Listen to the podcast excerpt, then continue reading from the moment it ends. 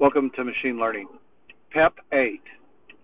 So I was reading about PEP 8, and that's uh, how Python was. You can make requests for changes in Python. It's open to the public. You can make a suggestion. And originally, the person who designed Python was the only individual who could approve or disapprove of changes to Python. And uh,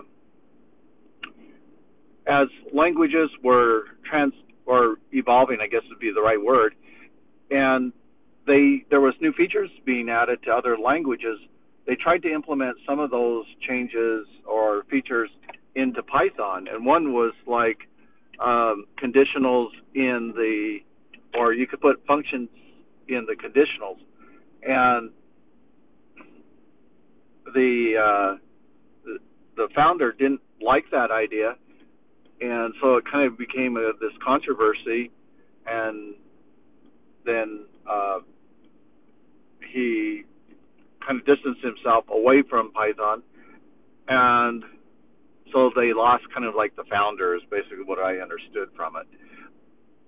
But what I think is interesting is how important the IPython specification is. And it's allowed it to do things like uh, multitasking, run on multiple platforms, uh, run on the cloud, and so Python is uh, combined with like Ju- Jupyter Notes and Labs is really a powerful language, and it uh, is very flexible. It's op- open. It seems like it's an open source uh, platform because it has a community element to it, and uh, I really like it.